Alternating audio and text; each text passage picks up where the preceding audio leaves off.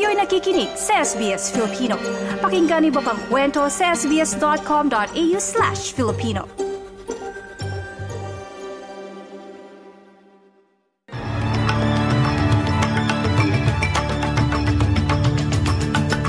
Sa ulo ng mga balita ngayong linggo ay labing dalawa ng Nobyembre. Dagdag presensya ng mga kapulisan sa Victoria ipapatupad matapos ng kaguluhan sa pagitan ng mga sumusuporta sa Palestinian at Israeli. Pinakamalaking port operator ng Australia sinusubok pa ring resolbahin ang kinaharap na cyber issue. At Amerika inulit ang suporta sa Pilipinas sa gitna ng patuloy na harassment ng China sa South China Sea.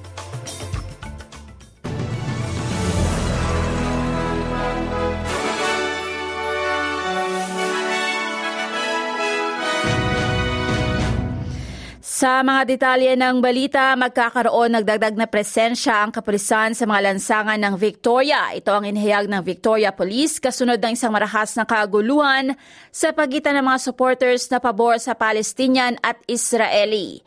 Muling makikita ang mga demonstrador sa State Library of Victoria ganap na alas 12 ng tanghali ngayong linggo matapos na magharap ang mga pro-Palestinian Palestinian at pro-Israeli groups sa Melbourne noong biyernes ng gabi November 10 kasunod ng kahina-hinalang sunog sa isang kalapit na burger shop. Gumamit ng pep o peppers spray ang mga polis ng magkainita ng mga grupo sa gitna ng Hawthorne Road sa Caulfield South noong biyernes ng gabi. Matapos sabihin ng may-ari ng burger shop na may nanadyang sumunog ng kanyang shop dahil sa galit sa kanyang pagkakasangkot sa isang rally na pabor sa Palestinian.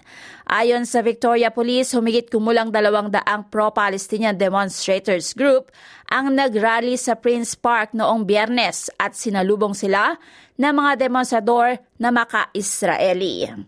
Sa Australia pa rin, tinutulungan ng federal na pamahalaan ang pinakamalaking operator ng mga daungan ng Australia na sumbukang lutasin ng isang insidente ng cybersecurity. Isinara ng logistic company na DP World Australia ang port operations ito sa Sydney, Melbourne, Brisbane at Fremantle noong biyernes matapos matukoy ang security breach.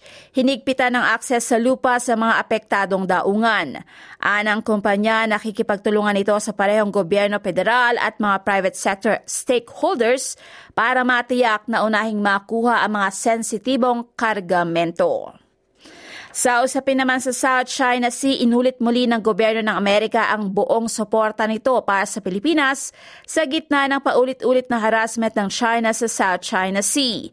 Sa ulit ng Philippine News Agency, inilabas ng US ang suporta nito sa Pilipinas kasunod ng pinakabagong res o resupply mission sa Ayungin Shoal kung saan gumamit ng water cannon ang isang Chinese Coast Guard vessel sa isa sa mga barkong Pilipino para piliting baguhin ang takbo ng barko. Sa pahayag ng State Department of US, nakabalikat ang US sa kaalyadong Pilipinas sa paulit-ulit na harassment ng People's Republic of China sa South China Sea. Hindi nila naaayon sa international law ang mga aksyon ng China at ito'y sumusunod sa pattern ng mapanganib na pag-uugali sa operasyon sa South China Sea.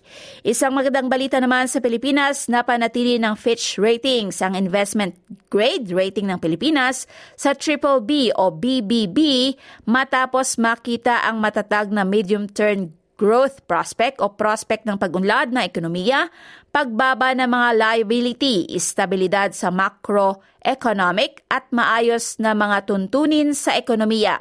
Tinataya ng Fitch ang paglago base sa sinusukat na GDP o Gross Domestic Product. Pumalo ito ng average above 6% sa medium term o medium, medium term ayon sa ulat na inilabas noong biyernes para sa ikatlong quarter sa taong ito, nalampasan ng GDP ang mga ekspektasyon umabot sa 5.9% mula sa 4.3% sa nakaraang tatlong buwan.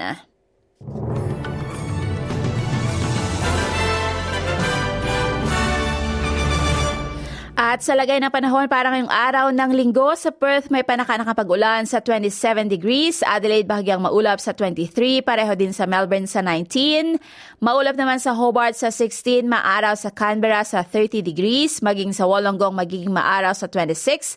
Ganon din sa Sydney sa 27, parehong medyo maulap naman sa Newcastle sa 32 at sa Brisbane sa 28. Sa Cairns kadalasan maaraw din sa 31 at sa Darwin may panakanak ang ulan at posibleng may kulog at kidlat sa 33 degrees. Yan ang pinakamait mga balita sa oras na ito. Ana Livilata para sa SBS Filipino.